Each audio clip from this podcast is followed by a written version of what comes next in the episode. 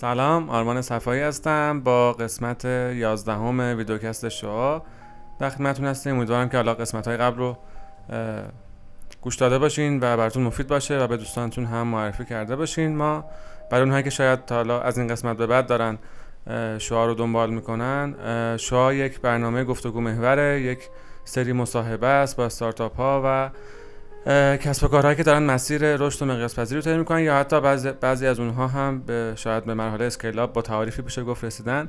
چیزی که برای ما جذابه تو این مصاحبه ها و گفتگوها اینه که از چالش ها و مسیر و فرایند مقیاس پذیریشون بشنویم.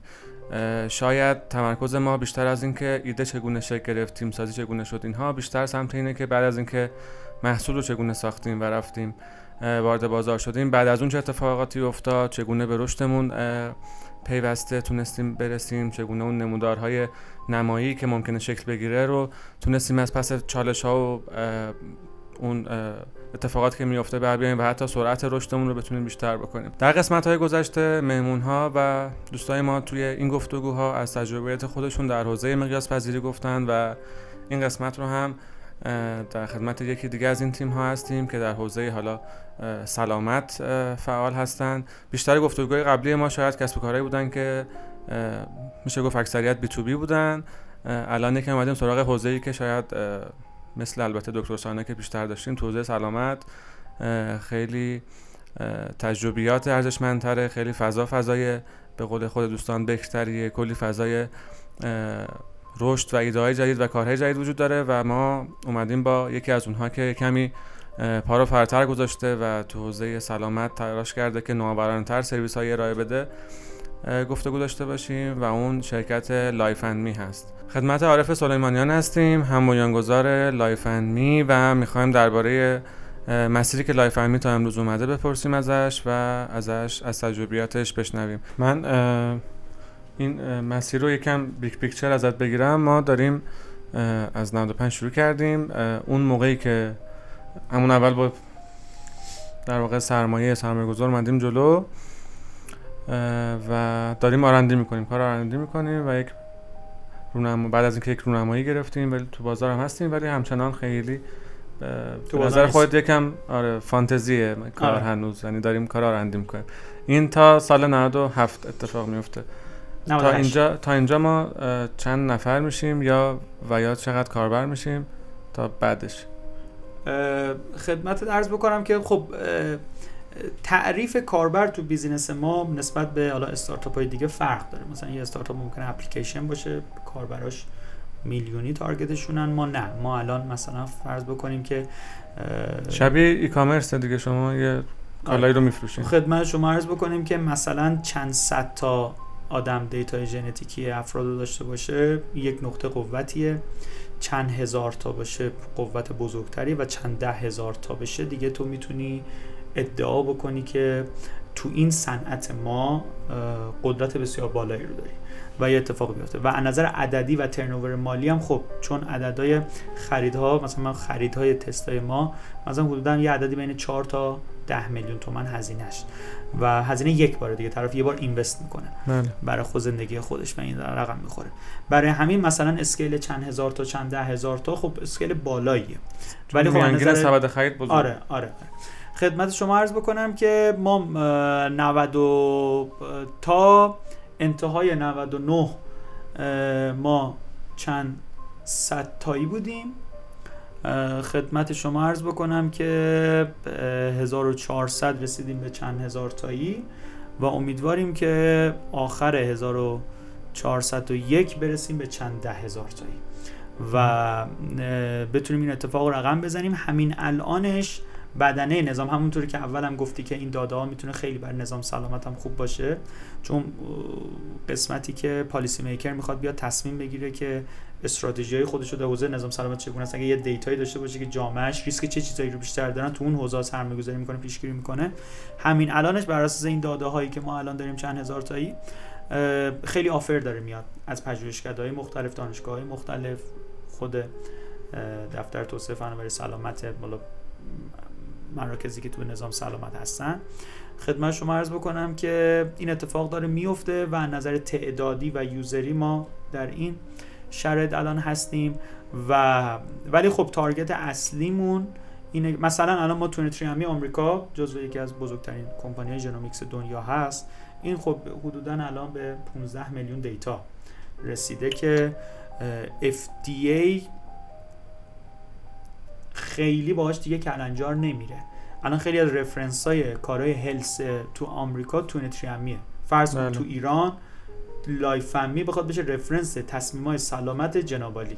دیگه گفتم خود یعنی چی؟ مثلا بخش خصوصی مگه میتونه انقدر دیتای بزرگی داره که میتونه اتفاق بیفته؟ که ما امیدواریم تا سال 1405 حالا ویژنی که ما داریم هم کشور خودمون هم کشورهای اطراف رو بتونیم ورود پیدا کنیم. ما حدوداً 2 ساله که وارد کشور ترکیه شدیم. تو شهر آنکارا یه لابراتوری رو اندازی کردیم و خدمات خودمون رو به ترکا داریم میدیم. من همیشه قبلا شوخی به دوستان امنیتی میگفتم آقا، میگفتن دغدغه داشتن که آقا نمونه، گفتم آقا شما تا حالا همیشه استرس داشتین نمونه بر خارج کشور، الان داره برعکس میشه، نمونه خارج کشور داره بعضی وقتا میاد ایران. ما اگه بتونیم کمک بکنیم، زیرساخت در داخل ایران ایجاد بکنیم، یک قدرت بازدارندگی میتونیم ایجاد بکنیم. کشورهای عربی هم امیدوارم که تو 6 ماه دوم ورود پیدا بکنیم. این ویژن سال 1405 مونه که واقعا 1405 دیگه بتونیم به چند صد هزار تا و یا حتی میلیون دیتا برسیم. کار بسیار بسیار سخته، بسیار بسیار سخته 1405، ولی خب ویژن ما چنین چیزیه و اگر این اتفاق بیفته مردم در نهایت کجا میتونن حس کنن؟ مردم تو روزمره خودشون، این که بتونن آرام آرام روند سلامت ویژه خودشون رو بگیرن. هر چقدر این داده ها بزرگتر بشه، ما نژاد ایرانی‌ها رو بهتر میتونیم با رویکرد پیشگیرانه، هزینه‌های سلامتشون کمتر بشه، داروهایی که مصرف میکنن ساید افکت‌های کمتری براشون داشته باشه، ریسپانس بدنشون مثبت‌تر باشه. این اتفاقاتی که در آینده رقم میخوره مطمئناً 10 سال 15 سال بعد بحث‌های فارماکوژنومیکس بسیار بلده. اگر در ایران اتفاقی نیفته ما وابسته میشیم به خیلی از بحث‌های دارویی خارج کشور. الان تو دارو باز خوب پیشرفت کردیم، اما در آینده نزدیک که واسه فارماکوژنومیکس بیاد که دارو بر اساس ژنتیک بیاد، اگر ما نتونیم زیرساخت‌های این حوزه رو رقم بزنیم در داخل ایران، دوباره مشکل دار میشیم. یا حوزه کنسر که یکی از پشن‌های اصلی من و اماد حوزه کنسره.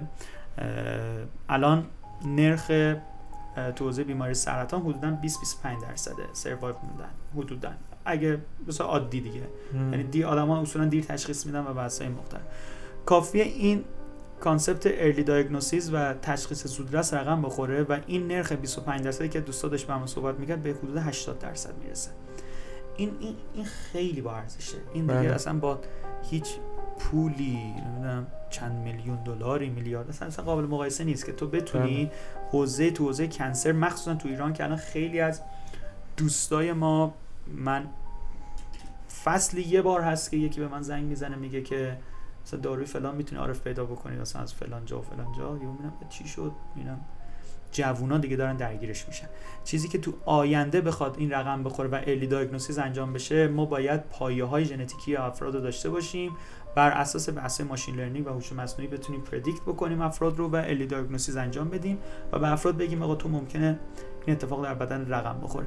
اینها اون ویژن نهایی، ویژن کسب و کاری رو که گفتم، ویژن اعتقاد خودمونم بیشتر اینه که بتونیم در داخل ایران این خدمات رو بتونیم ان شاءالله ارائه بدیم. خیلی ویژن جذابه. آره، برگردیم روی مباحث توسعه‌ای که ازش صحبت کردی. من قبلش یه سوال دیگه بپرسم. رو سبد خرید بزرگتر من اسم می‌کنم که یعنی اون مارکتینگ خیلی کار شاید تصمیم گیریش چند بعدی میشه. من بخوام برای 100,000 تومان تصمیم بگیرم یه خریدی انجام بدم، میگم در لحظه شاید همون هیجانی که ازش صحبت کردی، من خریدم انجام میدم تموم میشه. وقتی که دیگه حالا الان اعداد فرق کرده، ولی میگم حالا کم رفته. آره، بازم مثلا دیگه راجع 5 تومن 6 تومن من مثلا باید چندین بود از زندگیم در نظر بگیرم، بهش فکر بکنم و بعد تصمیم بگیرم. چقدر این دیجیتال شدنیه، یعنی فروش دیجیتال شدنیه؟ من حس می‌کنم باید مثلا بری پرزنت کنی، پروپوزال بدی، دقیقاً پیرش کنی، حداقل نیم ساعت مشاوره تلفنی بدی. اون اصلا فروش شما چجوری شکل گرفت؟ من خودم دقیقاً مثل تو فکر می‌کردم، یعنی تازه من خیلی ادعام می‌شد که من مارکتینگ حالیمه و کار کردم و درسش خوندم و این بحثا. قبل کرونا ما کل مارکتینگمون این بود که می‌رفتیم کلونی‌های خاص، مثلا آکادمی‌های کودکان رو، ورزشی‌ها رو، مهد کودک‌ها رو میرفتیم توشون، بعد خانواده رو دعوت میکردیم، جلسات زیاد میذاشتیم، کارشناسا متخصصا میرفتن صحبت میکردن، از نمونه‌های خارجی توضیح میکردیم، کاستمر استوری خارجی‌ها رو پخش میکردیم، ببین چه اتفاقی افتاد. آره ایونت رفت. خدا رو شکر کرونا شد و همه اینا تعطیل شد، چون ما هزینه سنگینی داشتیم میکردیم و بازخوردی نمیگرفتیم. توفیق اجباری شد ما بریم دوزه این چنل رو الان کامل ردش می‌کنید دیگه، ندارید. نه. حالا من الان چون آخه اون رونمایی رو یادم گفتی خوبه. آره اونم ایونت بود، اینا هم جنسش ایونت. اون ایونت مارکتینگ نبود که من بیام پکیج بفروشم تو اون ایونت رونمایی. آره پی آر بود دقیقاً. من اون ایونت ها رو می‌ذاشتم، ولی خب خیلی بیشتر داشت فرهنگسازی انجام می‌شد. ولی فرهنگسازی بودش بسیار کوچیک بود، یعنی من به یک جامعه مثلا 30 نفری میرفتم، خانواده رو جمع میکردم، هزینه بسیار زیادی میکردم، هزینه زمانی نفری زیادی میکردم، 30 نفر رو بخوام توجیه بکنم، تازه مجبور بودم برم مخ تو رو بزنم، تو کلونیت رو یا مجموعت رو در اختیار من بذاری، تازه که نمیذاشتی خیلی، تازه اگه خیلی مثلا تو رو در واسه گیر میکردی میگفتی حالا بیا 5 دقیقه تو صحبت بکن، به هزار زور و زحمت میرفتم، خیلی اثر بخش نبود یعنی این قضیه. آره ما توفیق اجباری شد، اومدیم تو حوزه دیجیتال و هیچ کی هم فکرش نمی‌کرد که من خودم شخصا که میگم اینم ادعا میشه و فلان میشه، اصلا فکرش نمی‌کردم که تو حوزه دیجیتال بخواد چی بکنه. ما سرمایه‌گذاری خیلی سنگینی تو حوزه سوشال مدیای خودمون کردیم، یعنی من دیجیتال رو با سوشال شروع کردم. کار دیگه این شهودی بود که سوشال احتمالاً چنل مهمتریه در داخل ایران، خیلی بس پرکتیس وجود نداشت. مثلا سئو ادورز اینا رو هم تست کردید؟ خب مثلا نه ما در شروع خدمت رو عرض بکنم که سوشال خودمون رو شروع کردیم، چون ببین مثلا تو سئو و بحث‌های مختلف تو باید، حالا استادی ببخشید ولی ببین تو باید یک مراجع کننده‌ای داشته باشی به یک کانسپتی، بعد بگی من اینا رو میخوام بیارم به فیلد خودم. وقتی اون کانسپت اصلا وجود نداره، سرچی هم خیلی نمیشه. خب یعنی مثلا من هر چقدر بیام الان چی بکنم، خب تست ژنتیک وقتی سرچ نمیشه در گوگل، من چگونه بیام الان کار چی بکنم؟ نمیگم تأثیر نداره ولی در شروع این کار نداره. پس من اول بعد این کانسپت رو جا مینداختم، برای این کانسپت من اومدم از ابزار سوشال خودم استفاده کردم و خاص اینستاگرام دیگه آوردیم بالا و یه سرمایه‌گذاری خیلی خوبی کردیم و سرمایه‌گذاری خوب رو نفرات، رو پول خیلی نه، رو نفرات کار کردیم. باز به ما یه سنس بده سرمایه‌گذاری خوب الان، یعنی تیم مثلا آره تیم سوشال، ما یه تیم سوشال خیلی خوب داریم که حدوداً برای بچه‌های 10-15 نفر هستن که فقط دارن تو حوزه سوشال ما کار می‌کنن، ولی 10-15 نفری که همشون با عشق و علاقه داشتن کار می‌کردن، یعنی خیلیشون تجربه اولشون بود، خیلیشون یعنی هدی که هد قضیه بود خیلی تونست خوب جمع کنه تیم رو و دمش گرم. خدمتت عرض بکنم که پیجمون اومد، بعد آرام ما یاد گرفتیم، لرن کردیم که چگونه میتونیم پول خرج بکنیم تو سوشال و وسایل مختلف، پول خرج کردیم، هزینه مارکتینگی دادیم، آرام پیجمون به یک اتفاق مثبت رقم خورد و من دیگه خودم به عنوان مدیر عامل میرفتم جلسات مختلف، مثلا میرفتم با آرمان سر یه قضیه توی یه جای دیگه جلسه داشته باشم، داشتم حس میکردم آرمان دیگه جلوی من یه جور دیگه داره میشینه، مدیر شرکت دارویی داره یه جور دیگه میشینه، چون همشون بالاخره یه جور سوشال ما رو داشتن میدیدن و رشد سوشال رو داشتن میدیدن. اینها یه سیگنالای بسیار زیادی بود که من داشتم بنفیتش رو میگرفتم، تو فروش مستقیم نبود هنوز. آرام خب ما بیزینسمون لیدگیریه دیگه، یعنی لید میگیریم بعد لیدو تبدیل میکنیم به فروش و وسایل مختلف. همین می‌خواستم بگم، یعنی پس کلا دیجیتال برای شما هدفش بیشتر لید جنریشنه. آره. بعد بیافت از تیم عملیات، دقیقاً تیم عملیات حالا دیگه لید کری روش انجام میشه، حالا لید کری ما هم خاصه دیگه. باز میگم محصول ما همونطور که درست تخصصی هم باید باشه، ما یه جرنی تعریف می‌کنیم براشون، یه حالت مارکتینگ اتوماسیون داریم که یه جرنی مثلا لیدا اول پروفایل سازی میشه، بعد اینها برای هر کدوم میرن وارد یه جرنی میشن، تو این جرنی مثلا تو هفته‌های مختلف یه سری کانتنت ها براشون ارسال میشه، بعد کال سنتر زنگ میزنه و حالا یه جرنی وجود داره که اینا رو دیگه بعد تبدیل به مشتری نهایی بعد آره دقیقاً این اتفاق رقم بزنه. کاری که ما میکردیم، من چند تا عدد باحال به عدد کنه یه اتفاق باحال بدم. خب ما کار وایرال مارکتینگ زیاد میکردیم مثلا توی سوشال مدیا، دیگه عادت شده بود، مثلا ما مثلا بعضی شبا وایرال میکردیم تو اینستاگرام یه پست تبلیغاتیمونو، بله یهو میدیدیم مثلا طرف از سیستان و بلوچستان 4:30 صبح 2 تا پکیج 10 میلیون تومانی خریده. تو با هر فرمولی داشتی حساب می‌کردی، یعنی من فرداش می‌مدم گزارش می‌گرفتم که مثلا چند تا فروش دیروز، چند تا فروش امروز، چند تا فروش اینا، یه خودش هم چک می‌گم مثلا منطقی که من بخوام الان حس بکنم که من اومدم یه اتفاق رقم زدم، این یوزره بر اساس یک الگوریتمی که من دیزاین کردم افتاده توی یک جرنی و بعد تبدیل به فروش شده. وسعت بسیار بزرگ دیجیتال من حس میکنم باعث میشه انقدر تنوع آدم توی زیاد باشه که تو اگه یک کمی کار مارکتینگی بکنی، خیلی بیشتر از این که تو بخوای بیای برای یک جامعه 30 نفره فرهنگسازی بخوای بکنی، برات گیم خواهد داشت. برای ما این بود و کارهای بسیار زیادی رو توی اینستاگرام خودمون انجام دادیم. طوری شدیم که مثلا ما بلک فرایدی سال 1400 فکرش رو نمی کردیم، ولی بلک فرایدی بود که هر چند ثانیه نوتیف فروش مستقیم بود.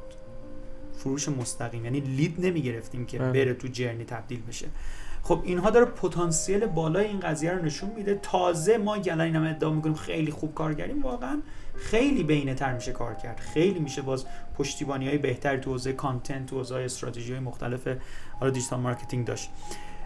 از یعنی 6 ماه دوم پارسال ما ابزار دیگه دیجیتال رو دیگه شروع کردیم، چون یواش یواش دیگه ایجاد شد. الان دیگه داره سرچ انجام میشه، اتفاقایی میفته، یه سری کیبوردایی رو در آوردیم. حالا کارهای سئویی، کارهای مختلف دیگه خودمون داریم شروع میکنیم، تبلیغات حالا کلیکی اینا رو خودمون داریم شروع میکنیم، ولی اینها رو در ابتدا نذاشتیم. یعنی استراتژی شروعمون نه، پیج سوشال خودمون بود که ما بتونیم اول یه پایگاه ایجاد بکنیم بعد بریم جلو.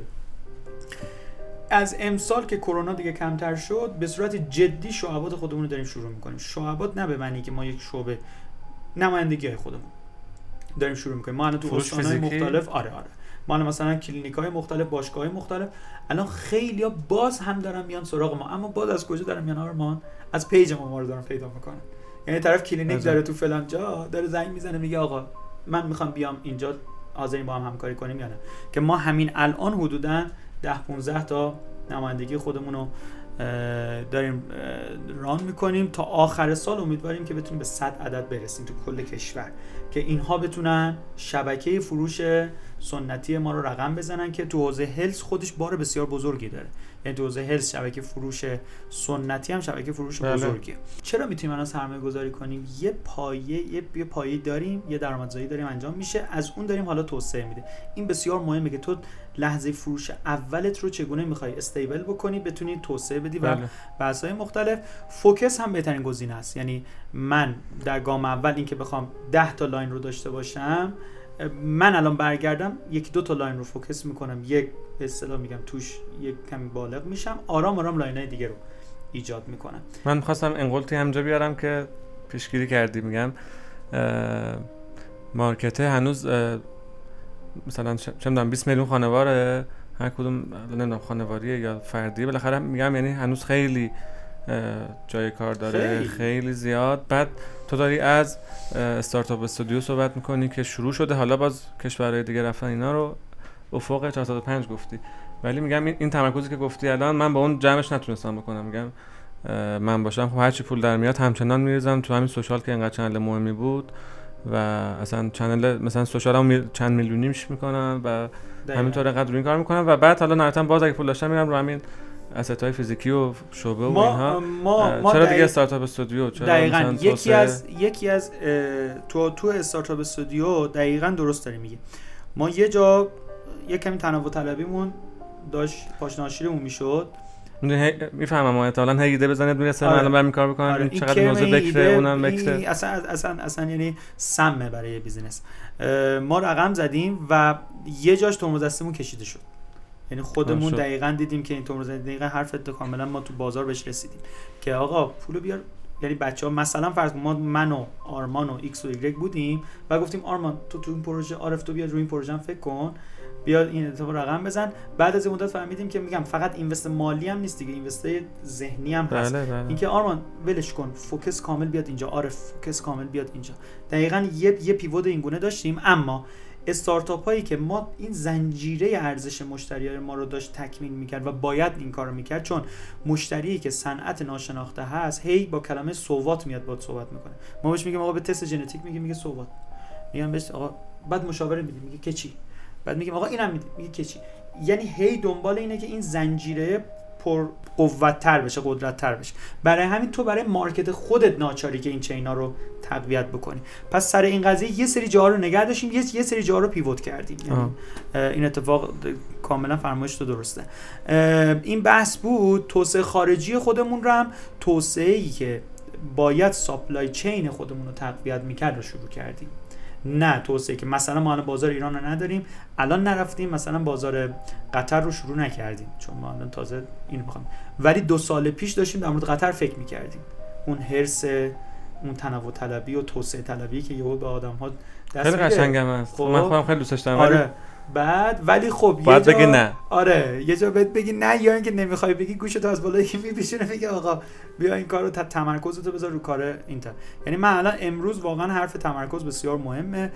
و دوستان عزیز من یه نکته دیگه بگم، انقدر مارکت ایران بزرگه، من دیگه الان کسی این چند ماه خیلی گرونی‌ها زیاد بود دیگه، همه اتفاقا هم افتاد دیگه، قضیه متاسفانه آبادان رخ داد، قضاهای مختلف رخ داد که کلا فضای سوشال فضای یک کمی خاصی هم شده بود. همه با ما میگفتن شما دیگه چی میگین بابا، الان اصلا نیاز چندم مردم که نیستین، تازه نیاز چندم هم نیستین، نیاز آخر، تازه قیمتتون هم چند صد هزار تومانی نیست، چند میلیونیه فلان شده اینا شد. مثلا آدم روش نمیشد کمپین بده تو سوشال تو چند ماه. ولی پارسال ما رکورد کل فروشه، ببخشید ماه قبل رکورد کل فروش پارسال رو زدیم. ماه قبل میشه ماه تیر ماه، و جالب این تیر با اون تیر اولیه هم دقیقاً همپوشایی داره. نمیدونم این تیر چه اتفاق خاصی داره رقم میخوره توش که همیشه یه جامپ بزرگی وجود داره. اینو میخوام بگم که دوستان عزیز، این ناامیدی که ممکنه از نظر فکری برای شما بیاد که جامعه دیگه نمیتونه، من حداقل تو بیزینس به این چیز نرسیدم که مثلا بخوام خیلی دیگه ناامید بشم بگم آقا دیگه هیچی، دیگه هیچ اتفاق نمیفته. خیلی سلوشن میشه داشت، کافیه تو میخوای چجوری فکر کنی. تو کاملا میتونی داون بشی، کاملا میتونی نه حریصانه بری جلو و بگی من این مارکت رو میخوام بگیرم برای خودم و بیاد جلو. این اتفاق خیلی مهمه که آدم‌ها فکرای منفی و به اصطلاح جدید که میگن فکرای سمی خیلی اجازه ندن که بیزینسشون درگیر این فکرها بشه. آقا قیمت و فلانه. من یادمه که من اول تیر ماه که KPI گذاشتم، چون اردیبهشت خردادمون خیلی ضعیف بود، اول تیر ماه یه KPI گذاشتم. بچهای فروش خودمون که مایندست خوبم داشتن، تازه باور داشتن میتونن بفروشن، اومدن به ما گفتن که آقا نمیشه با آقا فلان و اینا. ما گفتیم آقا دیگه مرگ و زندگی، ما باید این اتفاق رقم بزنیم و اینها، بیایم پلن بچینیم. خب دقیقاً این بحثیه که خب مطمئنا خیلی از تفکر منفی برات پیش میاد، فکر سمی برات پیش میاد. مهم اینه که این تفکر، این سبک کاری اینطوری ایجاد بشه که پرابلم میاد، پرابلم سالور بشه. ولی اگه پرابلم بیاد غرق اون پرابلم بشه، خیلی اتفاقای بدتری برای بیزینس میفته. برای ما، من روزی که شروع کردم دلار بود 3850 تومان 95، اومد و شد 4000 تومان 4000. اون لحظه‌ای بود که مثلا 4100 4150 من یادمه، اونجایی که به ما گفتش که آقا الان دیگه نمیشه. بعد من گفتم دیگه نمیتونم. یه ما پدرمون خیلی منتور بیزینسیمون بود و این بحثا، گفت اصلا ولش کن، تو فرض کن دلار میشه 10,000 تومان، ولش کن، تو چیکار، تو بیزینس خودت شروع کن. بعد یهو ما کلا دیگه ما پیج خبر فوری رو بستیم و هی لحظه به لحظه دلار و اینا رو دیگه نبینیم و اینا. و الان واقعا دارم میبینم دلار 30,000 تومانه و مایی که کلا مستقیما با دلار هزینه تمام شدهمون کامل هست، غیر مستقیم نه، ولی مثلا رشد بیزینسی رو داشتیم. یعنی اینکه اون روز من اگه فکر می‌کردم دلار قرار 30,000 تومان بشه، 100% من هیچ اتفاقی رقم نمی‌زدم، یعنی اصلا شروع نمی‌کردم. برای همین پرابلم که میاد، اون روحیه پرابلم سالوری خیلی مهمه که الان تو لایف اندمی یک اعتماد به نفسی اومده. باز اینم میگم راحت نیست، مثلا دوباره باید تو تجربه مثبت داشته باشی که این اعتماد به نفس رو از خودت انتظار داشته باشی. ولی اگه استارتاپ داریم، اگه کوفاندر هستیم مخصوصا، باید بدونیم که از همین الان من میدونم که من شهریور احتمالاً فروشم بیاد پایین یا اصلا یه مشکل منابع انسانی به وجود بیارم. تو خود الان باید کاملا استاد این حوزه هستی. چالش بزرگ این روزای استارتاپ‌ها دیگه پول و نقدینگی رفته کنار، حوزه منابع انسانیه. یعنی چون ماها حوزه های تکیم، افرادی که میان کارگر نداریم، ما کارمندای لول بالا داریم و آدمایی هستن که خیلی راحت میتونن برن به فکر مهاجرت باشن، جاهای دیگه رقابت بکنن یا برجای مختلف. و این اتفاق بزرگترین چالشیه که تو الان میخوای بیزینس بزنی باید بدونی آقا تو ماهیت با چنین چیزی وجود داره. حالا پرابلم سالور این قضیه چگونه است، چه راه حل، چه سولوشنی میدی که مثلا ما برای منابع انسانیمون این فکری که تونستیم منابع انسانیمون رو توسعه بدیم و ببریم در شمال کشور قسمت پشتیبان یه تصمیم استراتژیکی بود که هم از نظر هزینه‌ای خیلی به ما مدیریت کرد، هم از نظر کنترل منابع انسانی به ما کمک کرد، توسعه تعدادی منابع انسانی به ما کمک کرد، لویالتی افراد به ما بیشتر شد. این اتفاق بسیار بسیار اتفاقای خاصیه که میگم در بیزینس باید بهش نگاه کنیم. اثرات اجتماعی هم داره دیگه، میونه کلمت حالا یعنی تمرکز زدایی و از اینجور صحبت ها. آره خیلی مثبت. من الان مثلا فرض کن توی خب شهر کوچیک بابلسر، من دارم میگم یک، حالا من خودم بابلسریم ارقو بذار کنار، ولی یک شهر کوچیکی که یه سری جوان داره و این بحثا، تو مثلا ماهانه یهو 100 میلیون 120 میلیون پول فقط تو اون شهر میره. یعنی تو از تهران یه پولی در میاد، این پوله مثلا میره اونجا، این پوله میره تو یک شهر دیگه. خب این پوله داره به اون جریان اقتصادی داره کمک میکنه دیگه. یعنی از اون ورم فکر کنی واقعا یک حرکتیه که میتونه مثبت باشه و آدم‌ها خیلی لویال ترن. یعنی طرف مثلا سر کار میخواد بیاد تو شمال کشور، خیلی لویال تره، چون رضایت شغلیش بیشتره. عددش کار نداشته باش، اینکه آقا مثلا طرف 5 دقیقه میرسه دفتر کارش، 5 دقیقه میره خونه‌ش. اینجا ما بچهای ما یک ساعت و ربع میان، یک ساعت و ربع میرن و این فکره، این ذهنه انقدر درگیره که اصلا نمیتونه ریلکس باشه، آرامش داشته باشه، فکر کنه. میخوام بگم این حالا برای این مشکلات چه سولوشنی میخوای داشته باشی باید فکر کنی، ولی اینکه این مشکلات بیاد یا مثلا فردا 3 تا از پرسنلت بیاد بگم میخوایم بریم، بعد تو یهو فکر کنی که وای بیزنس هم تموم شد، خب اصلا بیزنس شروع نکن، چون اتفاق خواهد افتاد. من الان به احتمال میدم که شاید تمام برای بچهای ما واقعا از من کوفاندرترن تو لایف اندمی، واقعا زحمت بیش، ولی شاید 1405 10% این پرسنل هم تو لایف اندمی نباشن، من خودم شاید نباشم، ولی لایف اندمی هست، لایف اندمی هست. این تفکر خیلی مهمه که تو چگونه بتونی اون پرچمه رو بزرگ نگه داری، هی سولوشن جدید بدیش. خیلی خوبه. می‌خواستم اتفاقا آخرین سوالم این باشه که بعد از 5 سال یا 6 سال کار مداوم در لایف اندمی، عارف 95 با عارف 401 چه فرقی داره؟ مایندستی به ما بگه که یکیشو خودت الان گفتی که نگاه حلال مسئله داشتن برات خیلی مهمه. چیزی میخوای بهش اضافه کنی یا؟ نگاه حلال هست، صبور بودن هست، یعنی من خیلی صبورتر از اون موقعم، آرامتر هست، آرامتر آدم میشه، هیجاناتش خیلی کنترل‌تر میشه، و اینکه خرد جمعی خیلی مهمه. عارف 95 خیلی شاید به اصطلاح خودمون دیکتاتور تر فکر میکرد همه چی رو میفهمه، همه چی رو میدونه، به عنوان کوفاندر کل بیزینس برای اینه، معمار بیزینس اینه، همه چی ای تو زدش میدونه. ولی الان من لحظه شماری میکنم، مثلا تو حوزه مارکتینگ خودم یه جور مخ آرمان رو بزنم، با آرمان گپ بزنم، آرمان یکم ادوایس بده به من، به شخص من، به بیزینس که باید بود، نه شخص خود من. مثلا تو حوزه مالی دنبال اینم که یک نفر بیاد فقط ادوایس بده به من. مثلا تو حوزه آرندی از یه جایی بیشتر مدیر عامل مجموعه باید تو حوزه آرندی هم خودش رو قوی کنه. من همیشه میگم مثلا این بازیگرایی میشه که میخوام من یه فیلمی رو بازی کنم، مثلا لهجه خاص داره، طرف 3 ماه بعد بره اون لهجه رو یاد بگیره بره بازی کنه. من مدیر عامل مجموعه لایف اندمی هم اگه حوزه ژنتیکه بعد برم یه سری مواد ژنتیکی یاد بگیرم، شاید اصلا هیچ وقت به دردم نخوره، ولی باید این اتفاق رو رقم بزنم، باید برم این گویش اون حوزه رو یاد بگیرم. سر این قضیه نیاز به غنی تر کردن خودم دارم، اینکه فقط خودم میفهمم. 1401 یه کمی این فضا کمتر شده است، یعنی یک کمی عاقلانه‌تر آدم رفتار میکنه، خرد جمعی رو بهتر میفهمه، اینکه آدمای قوی تر از خودش رو بیاره شاید بهتر باشه، تو تیم خیلی بهتر باشه. اون موقع شاید نه، آدم کنترل‌گرایی بیشتری داره، دوست داره که همه چی تحت کنترل خودش باشه.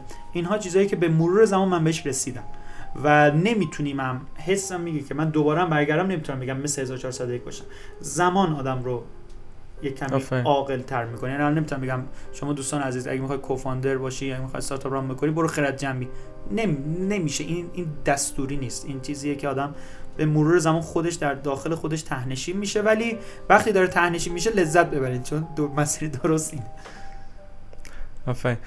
من صحبت کامل کنم، سال 93 94 95 کمی ترندتر بود کلا ورکشاپ‌ها و دوره‌های استارتاپی و اینا. اون موقع من تو همین شریف و اینا همیشه تا زیاد دوره ورکشاپ داشتم، تقریبا بعد نفر ساعت میشمردم، مثلا میگفتم آقا من تا حالا 9000 نفر ساعت ورکشاپ آموزش داشتم و اینا، خیلی خوشحال. بعد حالا کم کرونا شد، باز کرونا شد و دیگه خونه‌نشین شدیم و وبینار رو اینا دیگه همه چی جمع کردیم، تمرکز رو کار رو. بعد اصلا شعاع گفتم تو رابطه، گفتم شعاع اصلا برای همین آقا من فهمیدم چقدر نمیفهمم، چقدر اون موقع درگیر سطح بودیم تو ترند و الان دوست داشتم همش هر کسی، هر دوستی در هر حوزه‌ای در هر صنعتی بیاد بشینیم با هم صحبت کنیم و من داستان کسب و کارش بشنوم و برام روی این داستان ازش فکر کنم. یعنی من آره متوجهم، اینو ضبط می‌کنم الان، بقیه هم احتمالاً می‌بینن میشنون، شاید استفاده بکنم. من خودم میرم بعد این داستانا رو شاید روش فکر می‌کنم کجا من چی ازش می‌تونم یاد بگیرم و واقعاً حرف تو منظور که خیلی خوب می‌فهمم. اگر بخوایم درباره لایف اندمی بگیم که سال 400 یکش به چه دستاوردهایی رسیده، 405 رو برای ما ترسیم کردی، 401ش اون دستاوردها انتهای سال 401 میخواد به چه دستاوردهایی برسه. من مثلا عدد فروشمون، حالا شما هم هی تیک انداختی عدد نمیندازیم و اینا، ولی امیدواریم که 1401 فروشمون $1,000,000 بشه. این تارگتمون اینه، عدد ریالیش. حالا چون ما به دلار میگیم چون که کار دلاری داریم انجام میدیم، این بزرگترین تارگت فروشمونه. اما از نظر زیرساختی دنبال این هستیم که اولین پلتفرم بزرگ ژنتیکی ایرانی رو تا آخر 1401 رام بکنیم و پژوهشگرای حوزه سلامت بتونن از این دیتاها به صورت کاملا پروتکل رعایت شده بتونن کارهای ریسرچی و تحقیقاتی بکنن و آره بتونن این کارا رو انجام بدن. با خود وزارت بهداشت هم داریم صحبت میکنیم، با خود معاونت علمی صدا توسعه زیست فناوری داریم صحبت میکنیم. امیدواریم تا آخر 1401 این اتفاق بتونه رقم بخوره. یعنی دو تا تارگت اصلی ما اینه. تارگت سوممون هم اینه که تمام زنجیره تامین رو بتونیم بومی سازی بکنیم. یعنی آخر 1401 اگه این سه تا اتفاق بیفته ما رسالتمون رو یه جور میگم آره خوشحالیم واقعا که بتونه انجام بشه. تو ستاش داریم میجنگیم دیگه، الان 5 ماه گذشته و تو یه جاش از KPI عقب‌تریم، تو یه جاش از KPI مون جلوتریم، ولی اینا همه طبیعت روزگاره. یعنی خیلی اینطوری سفت و سخت نیست که من الان باید 5/12 کل این KPI رو میرسیدم. اینا درسته باید آدم برنامه‌ریزی بشه، ولی میگم اتفاقای عجیب غریب مثبت منفی میفته. مهم اینه که تو تا آخرش بمونی و بری بخواد یه اتفاق مثبت بیفته. آخرش چون فکر کنم دیگه صحبت‌ها داره جمع‌بندی میشه، من فقط یه نکته، چون جدیداً تو هر جا میرم، قدیما خیلی از بچه‌ها میومدن به فکر مهاجرت بودن، من خیلی هم ناراحت میشدم، همین که ضرب زور می‌زدم گفتم کجا می‌خوای بری آرمان، بیا اینجا بیزینس می‌زنیم با هم دیگه فلان اینترست باید می‌گیرم. من الان تو همین سیستم می‌خوام چی می‌خوام بگم ترجمه الانا دیگه روم نمیشه مثلا بهشون هی اصرار بکنم بمونین، اما اون ناراحتی خیلی دوچندان تره. من دیروز صبح، خب اخوی بعد از 3 سال بعد کرونا اومد ایران، من دیروز صبح اینو فرستادم فرودگاه رفت و شاید 11 سال شده از سال 91 اینا رفتن دیگه آجا. هر سال میرم میام، باز هم عین همون 11 سال پیش یه حس بدی داشتم. تازه داداش من کاملا اینجا داره کری میکنه، داره بیزینس خلق میکنه، مولده، ولی باز حسم اینه که این اگه بود فقدانه دیگه. این کلونی خودمون، حالا جامعه رو نمیگم ما میخوایم بریم درست کنیم، این کلونی خودمون میتونست باز بهتر بشه. متاسفانه این چند ماه به خیلی بچه‌ها میان، حالا بعضیا به ما احترام میذارن میان، حالا کسب اجازه میکنن آقا میخوام برن و ما چه کمکی میتونیم بکنیم و اینها، اگه میخواین برین نگاهتون رو به داخل ور ندارین. یعنی من خواهشم فقط اینه که اینجا هر کار بکنی آخر خانوادت اینجاست، یعنی محیطت اینجاست. و یکی از بزرگای اکوسیستم، حالا کوفاندرای بیزنس‌های بزرگ، یه جمله خوبی داشت، میگفت که من شاید یه ور دیگه نشاط، رفاه، همه چی بیشترش، ولی اینجا هویت بهتری رو دارم، اون کاری که دارم میکنم یه چیز کارتره. من خودم شخصا خیلی‌ها به من میگن چرا نرفتی و چون موقعیت خیلی زیاد داشتیم که بریم و این بحثا، فعلا موندیم. خیلی از جوونا اگر تا جایی که بتونید مقاومت بکنید بمونید، هر چقدر این ظرفه خالی‌تر بشه این ظرفه سخت‌تر درست میشه. اینو بدونید. بله این ظرفه، این جامعه مورد داره، بیماره، فلانه، ولی هر چقدر از این ظرفه آرمان داره کمتر میشه و امثال عارفایی که خیلی آدمای عادی هستن، الان نمیخوام آدما رو تقسیم کنم ولی خب دارم میگم مثلا عارفا زیاد باشن و جامعه ضعیف‌تره دیگه. یعنی هی آرمان‌ها رو داریم کم می‌کنیم، عارف‌ها تعدادشون زیادتره. خب این جامعه دیگه امیدی که من می‌خوام یه سال دیگه اصلاح بشه که نداریم که، یعنی باید سعی بکنیم اینجا بتونیم اتفاق بیافتیم. اما هیچ وقت هم دکتر ستاری همیشه جمله داره، نمیگم نرین، برین اشکال نداره، ولی و کنید، نگید یا ایران یا خارج کشور، هم ایران هم خارج کشور. یعنی اگه خارج کشور هم هستید بتونید اون سیستم مولد بودن رو بیارید. من به نوبه خودم تمام سعیم بود این کار رو بکنم، یعنی برای بیزنس یونیت های خودم آدمای ایرانی که خارج کشور هستن و یه جور درگیر بکنم، بیان تو این حوزه کاری بکنن، انگیزه بدن، بچهای داخل کشور رو یه بستری فراهم بکنم بتونن خودشون بیزینس های خودشون رو راه اندازی بکنن و بحث‌های مختلف. نمیگم کار درستی رو دارم انجام میدم، نمیگم کار کاملی رو دارم انجام میدم، فقط میگم من دارم یک تلاشی میکنم برای اینکه این جامعه خالی نشه. اینو خالی نکنید. یعنی من تنها خواهشم، چون فکر میکنم خیلی از شنوندگان و بینندگان این برنامه جوانایی باشن که سر دورایی گیر کردن، سر تصمیمات گیر کردن، خالی کردن اینجا یه مسئولیتی رو انگار داری از رو دوش خودت برمی‌داری. من این رو با تمام احترامی که برات قائلم، خواهر عزیز، برادر عزیز، یک کمی انتظار دارم که بیشتر کاری بکنی، بیشتر تلاش بکنی و محیط خودت رو درست بسازی. من مثلا تو لایف میگم که آقا من داخل اتاق خودم جوش خوب باشه، در رو که وام میکنم میرم تو حیاط، میرم تو سوار تاکسی میشم، سوار اسنپ میشم، تپسی میشم، اینا میشم، دغدغه ها چالش ها خیلی زیاده 100%. من این محیط خودم سر نهار که نشستم با بچه‌ها حال بکنیم، حالمون خوب باشه، فلان باشیم، زندگی همینه. این رو ان شاءالله اتفاق رقم بزنیم و بتونیم کار مثبت بکنیم. دمتون گرم. آفرین. خیلی مرسی. سال شاید میگم 92-3-4-5 تا این حدودا میگم این صحبت ها بیشتر تشویق میشد. الان بیشتر به کمی شاید حتی برات مثلا گارد و اینا هم بگیرن، مثلا از این سال 401 الان از این صحبت ها بکنی خیلی. میگم کمی سخت‌ترم، خیلی سخت‌تر شده. یعنی حالا یکم شاید بود ارزش اخلاقی رو بگیری، یکی ممکنه بود منافع فردی و منافع جامعه رو. به حال امیدوارم که زودتر اصلاح بشه و هر کس هم به حال در هر موقعیتی هست نگاهش به قول تو فقط این ارزش آفرینی برای کشور خودش هم باشه، هر جایی که از هر تصمیمی که گرفت. نه سترد نکنه. خیلی لطف کردی، خیلی ممنون از دعوتتون، خوشحال شدم. من کمیشه ازت یاد میگم و تازه فتح‌بابی شد که دیگه بتونم خودم حداقل بیشتر ازت یاد بگیرم. خیلی لطف کردی. امیدوارم برای لایف امی هم آرزوی بزرگ داریم و ان شاءالله اون ویژنای قشنگی که تعریف کردی، اون مخصوصا دوز سرطان، مخصوصا این حرفای جذاب که آدمو به نظرم شارژ میکنه. من میفهمم مثلا صبح از خواب پا میشی میگی ایول مثلا من 2-3 سال دیگه تونستم برای سرطان کاری بکنم، اصلا خیلی به نظرم باحال و جذابه. مرسی ازت. ممنون از شما. امیدوارم که مفید باشه براتون و به دوستانتون و کسانی که فکر میکنید براشون احتمالاً مفید خواهد بود هم معرفی بکنید شعاع رو. متشکرم.